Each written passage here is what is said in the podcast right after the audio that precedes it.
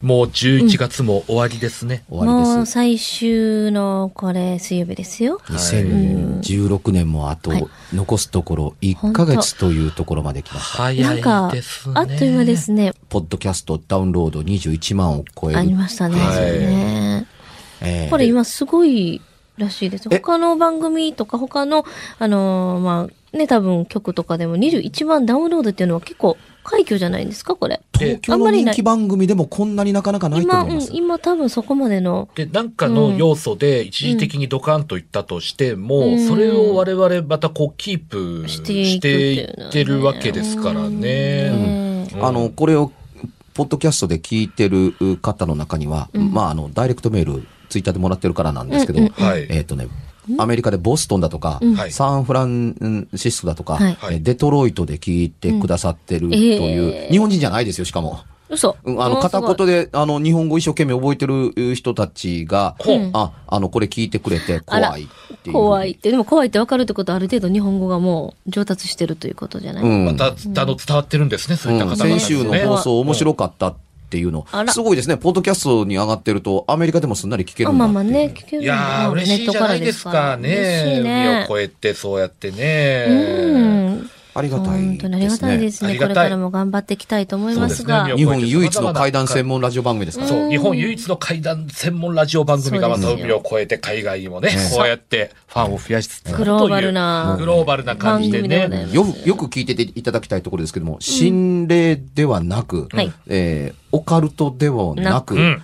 うん、あの、ホラーでもなく、なく都市伝説に偏ってるわけでもななくく、怖い話という単に怖がらせるための番組でもなく、なくえ怪談に特化した番組です。そう。それをね、もうもちろん木原先生がいらっしゃるから。何をおっしゃるもううさぎさん。勉強させてもらっていや、ます。本当ですよ。本当ですよ。本当本当本当。うん。ただね、本当にね、この番組多分ラジオ史上、あの、レギュラーでやっている、大概って、階段って、あの、夏の、しかもコーナー扱いですから、うですね。レギュラーでやることってほとんどない世界だったりするのを、レギュラーでやるとどんなことが起こるかというのは、これまでの3年間の歴史が物語ってるという、おかしなことばかりでここまで来ました。そうだって私とカンちゃんだったら多分ね、あの宇宙人の話とか、あのムーとかね、多分雑誌の話で。もういろいろぶっ飛んでいってると思うんですよね。うんうん ねうんうん。あの、こんだけ、あの、科学と情報が行き交うようになってくるとね、あのーオカルトや心霊はね、だけで偏ってると、うん、なかなか生きにくい難しい世の中になったと思いますよ。まあ、あの、日月さんのね、そういう妖精とか宇宙人とか、拙者のね、あの、ユーマとか、妖怪もたまにはいいけれども、そう、たまにやっぱりメイン、あのね、メインは。ね、ね。階段ですよ。うん話は面白いんですけどね。切り口いっぱい、どっから切り口してもね、答えてくれる木原さんっていうのがね、どんなお題を出してもね。頭の中見てみたい。いや、本当にパカって開けて一回見てみたい。パカッと開けてみたい。どんな風になってんのか。もう、うん。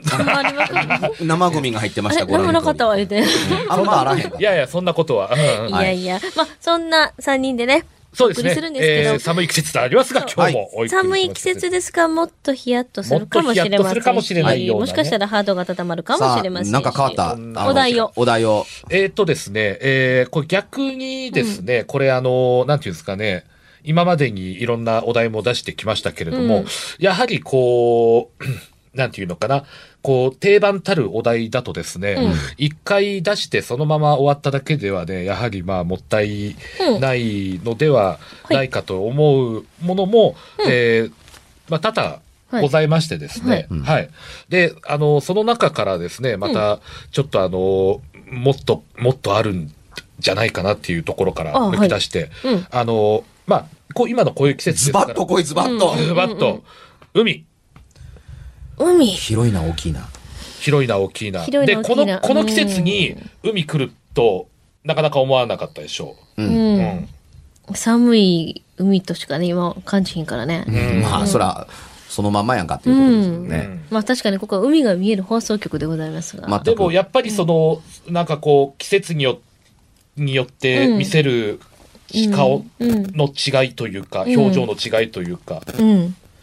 うん。海ってね。うん。あのー海という場所うん。で、まあ昔ね、あのー漁師さんに聞いたら、あのーね、今はね、電気と、あの、ディーゼルエンジンがあるからね、うんあの、夜に漁に行くということでないと取れない、まあ、漁もあったりするので、はいあの、イカの漁だとか、あの、夜ね。集魚灯をつけて集めにはならんような、あの、仕事もあるので、はい。あの、そうでもないけれども、うん。昔ね、そんなに沖から離れずに、うん。あのー小さな船で漁がなんとかできた時代は、うん。あの、夜の海には出るものではないっていうふうにね、言われ続けた。それはまあ、ひっくり返ったらね、助けようがなかったりする。明かりがないから、あの、困ったりするから、うん。潮の流れが舐められないからだということもあったりはするんですけれどもね、うん。あの、やはり夜の海は怖いよということをね、あのーまあ、よく耳にしました。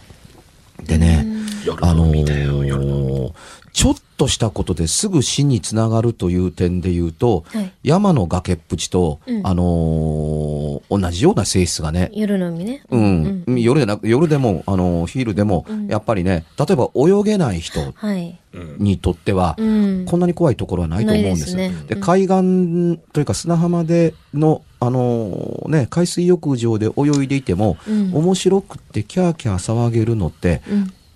足の立つとこまででしょう。うん。そうですね。比較的泳げるあの人であっても、あの、一歩間違えると、うんあの、まあ、たくさん人が来る海水浴場はそうではないですけれども、うんあの、ただ、ただ単にそのね、あの、入江田浜田っていうような場所か何かってどうかすると、あの、背が立たないけれどもって舐めてたら、うんあの、外から入ってくる海流にあっという間に飲まれて、一気に沖に流されるということも、あの、あったりしますから、はい。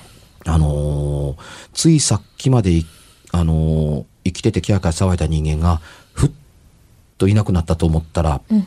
あの、お亡くなりになられたという場合が多かったりする。しあの、生と死の、あの、境目が、うん。割とすぐそばにある、しかも、どこにでもある、うんあのーところだったりするので、えー怖いところだという認識をすることよりも、あの、侮ってはならない場所だというふうに思ってほしかったりするんですが、それにひょっとすると一役買ってくれるのが、あのー怖い体験なんではないかと、はいあのー思うんですよ。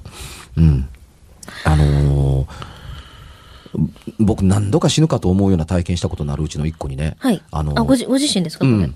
親と一緒にあの海にあのね漁師さんがあの手こきの、うんあのローコイで、うんあのちょっとねあの海岸くるっとあの回りましょうかみたいな、う。うんんあのものに乗せてもらった時に小さい船。小さい船です、うん。ロでこぐぐらいキーコーキーコーと、えーひっくり返って、うん。あの横波を食らって、はい。うん、ザバーンと海に放り投げられて、うん、でね、あのー母親も父親も泳ぎが達者だったんですが、僕より小さかった弟を助けるのが手一杯で、うん。僕はね、親の手をスルッと抜けて、うん。あの、あっという間に、あの、ブクブクブクっと沈んでいったんですよ。えー、4歳か5歳の時に。うん。未だによく覚えていて、何年かにかは必ず夢に見るのが、うん。あの、水面で輝いている太陽が、自分の口から出ていく泡と、泡が上にバーッと登っていくのと引き換えに、どんどん遠くなっていって、周りが暗くなっていくっていうのをよく覚えてるんですよ。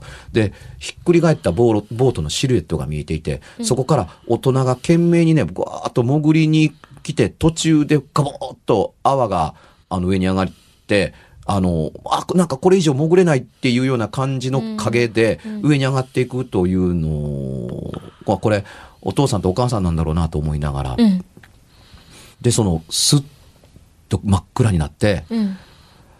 はっと目が覚めると、うん。周り中人だらけ覗き込まれて、ああ、気がついたよかったって言われて、漁師さんに、あの、こいでた漁師さんに、うん。あの、助けてもらったらしくって、うん。うん。っていうので、よかった、気がついたって言われた時に、あの、ああ、助かったんだって。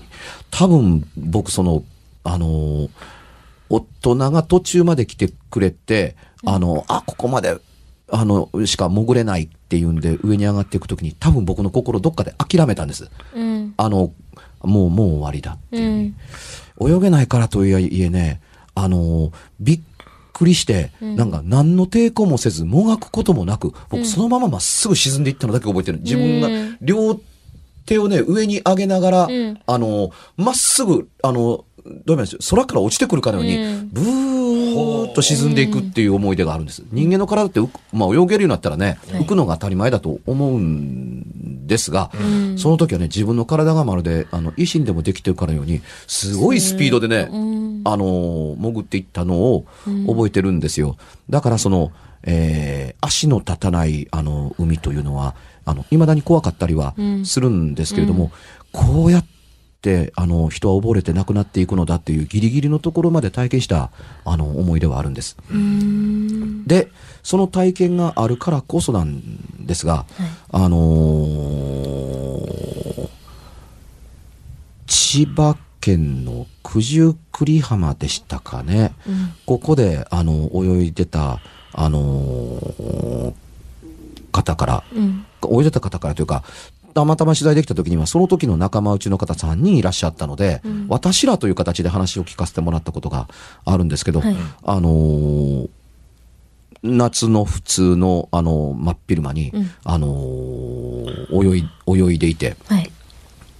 えー水の底からね、うん。間違いなく私の、あの、右足を、ガッと誰かに掴まれて、で、はっと思った時には、目の前に二人の友達がいたので、うん。あの、その二人が潜っていたずらをしているのではないというのが、瞬間に分かった時にはもう、ブクブクブクっと、あの、水の中に引きずり込まれ、海の中に引きずり込まれましたっていうので、うん。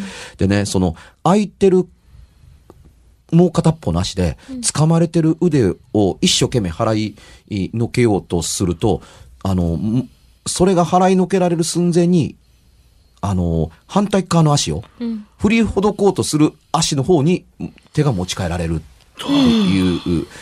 で、これがね、あの、慌ててる自分の口や鼻からは泡が出てくるのに、下から泡が上がってこないんですよ。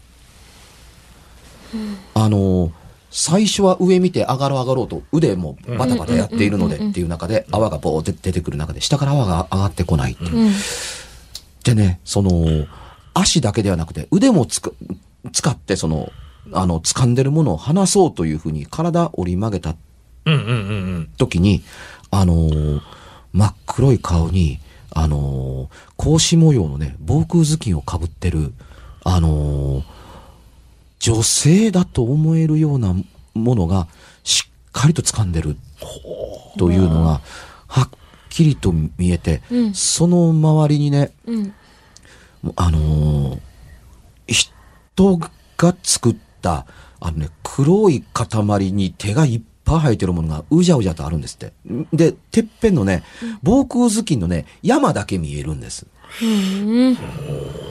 それがね、あのね、あの、上を向いてるっぽいんですって。防空頭巾かぶったまま上を見上げてはい。その中の、それがね、ピラミッドのような形をなして、そっから先は、うん、そこが暗くてもう見えないんですけど、ほんのちょっとしたてっぺんにそ3、4人がいて、そっから先の暗さは、あの、全然見えない人たちが作ってるんだろうな、みたいな。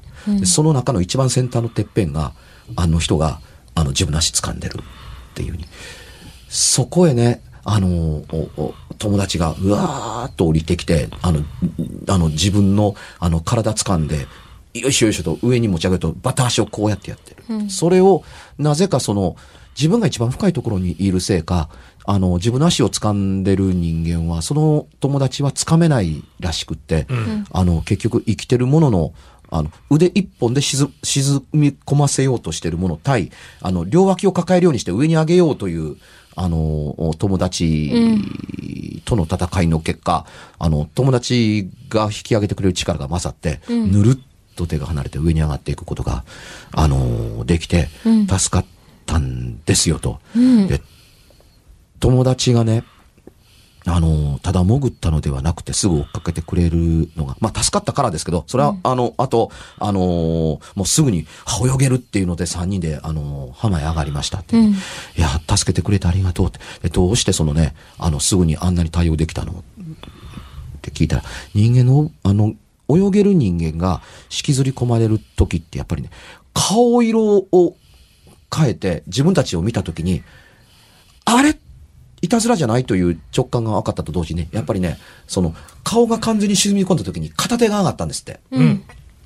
あの、助けてっていう、バイバイしてるように、うん。助けてっていうのがズルズルズルっと垂直に沈んでいった時に、これは何かに引きずられた。っていうふうに思って、二、人でパーッと潜ったっていう。うん。でね、あのーそういうことに慣れてないというか、瞬間的にね、友達はね、サメに足でも噛まれたんやと思ったんですって。うん。うん。あ千葉の海岸でそんな風に思うかどうかわからないけれども、あの、何かにパクッみたいなことがあって、うんでね、潜って泳いでる最中に、その、足、あなたのね、その友達の引きずり込まれた足のおおお下に、あの、真っ黒いピラミッドの三角みたいなものがあって、そこにね、防空頭巾のようなものがあって、その黒い手が、あの、足を掴んでいるのは確かに、あの、見たから、あの、潜っている途中で本気になった。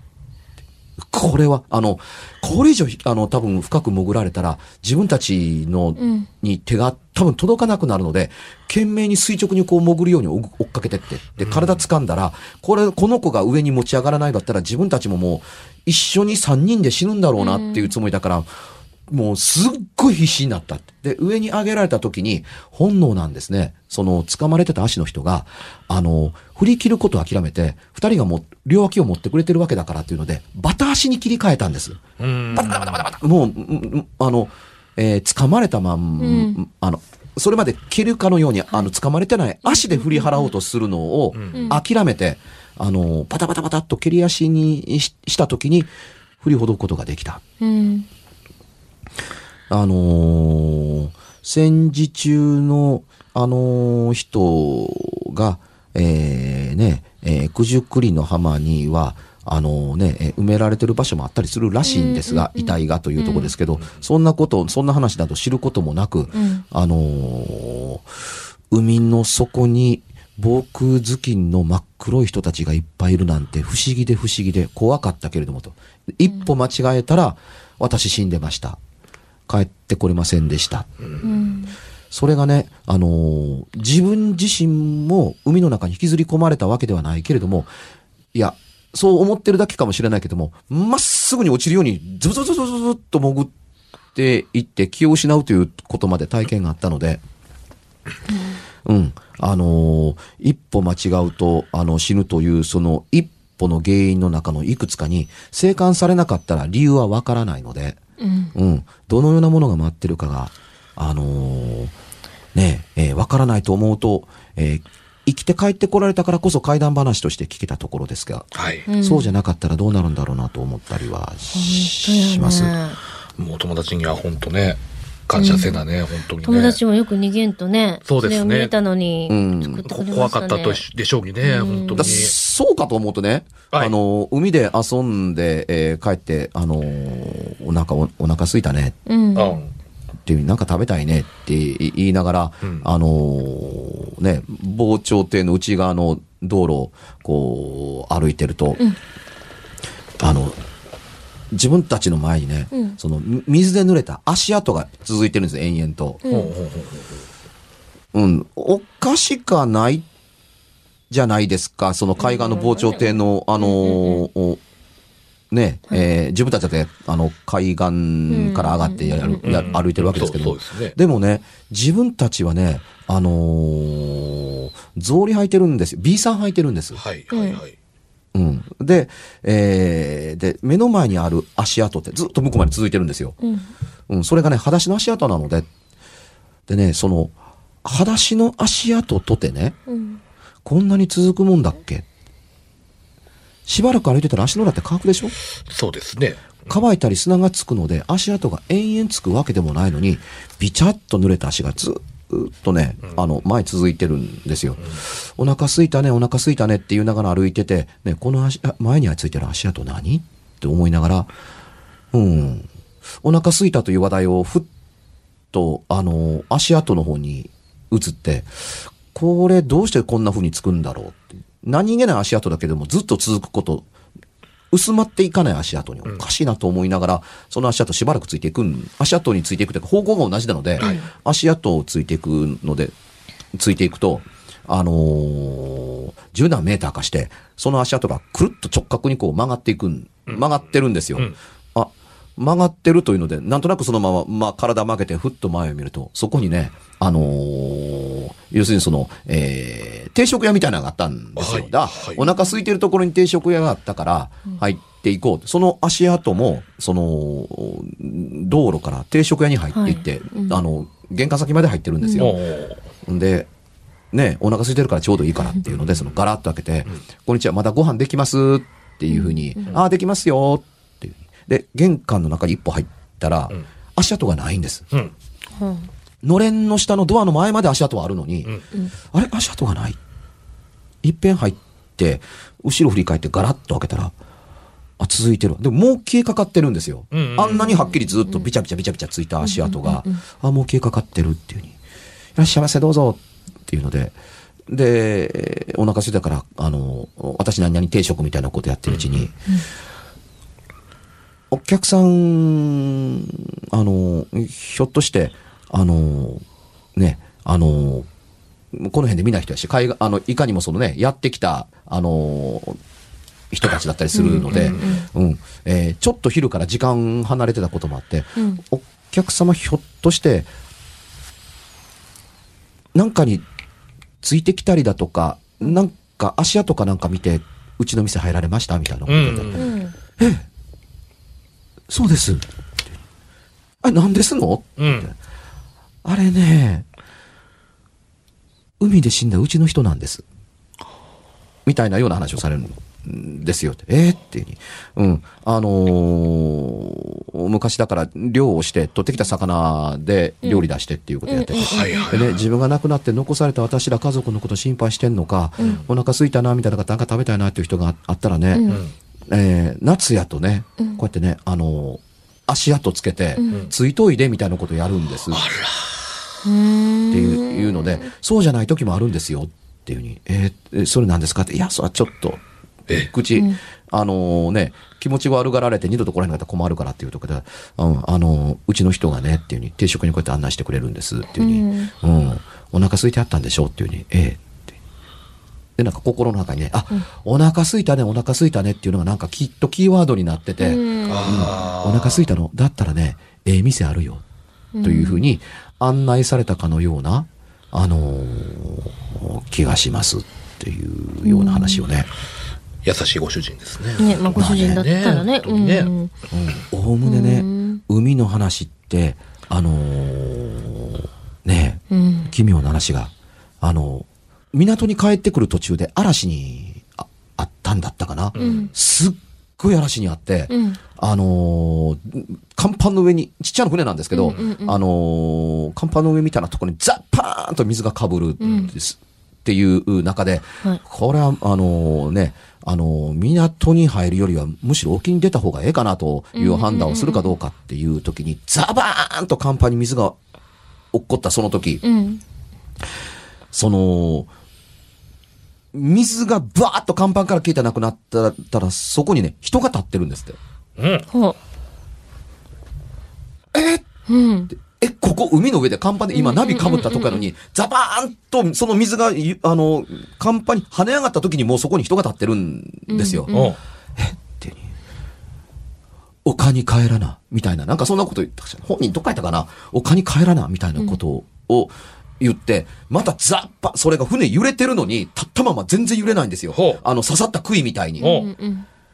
他に帰らな、みたいなことで。もう一回ザッパーンってと、あの、また被ったら、大した水しぶきでもないのに、流されたわけでもないのに、水に溶けるかのように気に消えてなくなった。ええああ、丘に帰ろう、海、海でなくなって、未だ丘に帰ろうと思ってさまよってるものが、一瞬甲板の上に立ったんだと思って、ゾクッとした。うんうんう。これは何としても生きて帰らなと思ったよ。あの、帰らないか言うて、あの、港に船を向けたっていう体験をされた漁師さんの話。へえ。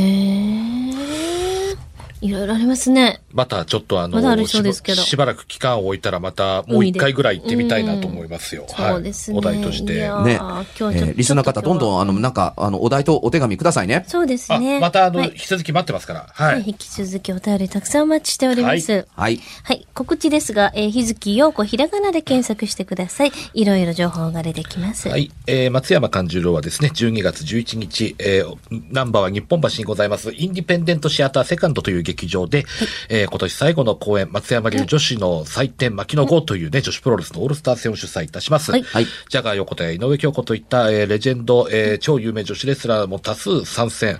松山勘十郎で検索したらブログやツイッター等出てきますので、料金の詳細、開始時間等は、えーそちらでごご調べください。よろしくお願いしまはいす。。えー、12月は、月物都市新耳袋のトークライブが東京、大阪で広がります。えー、ぜひともいらしてください。当日チケットを出します。よっ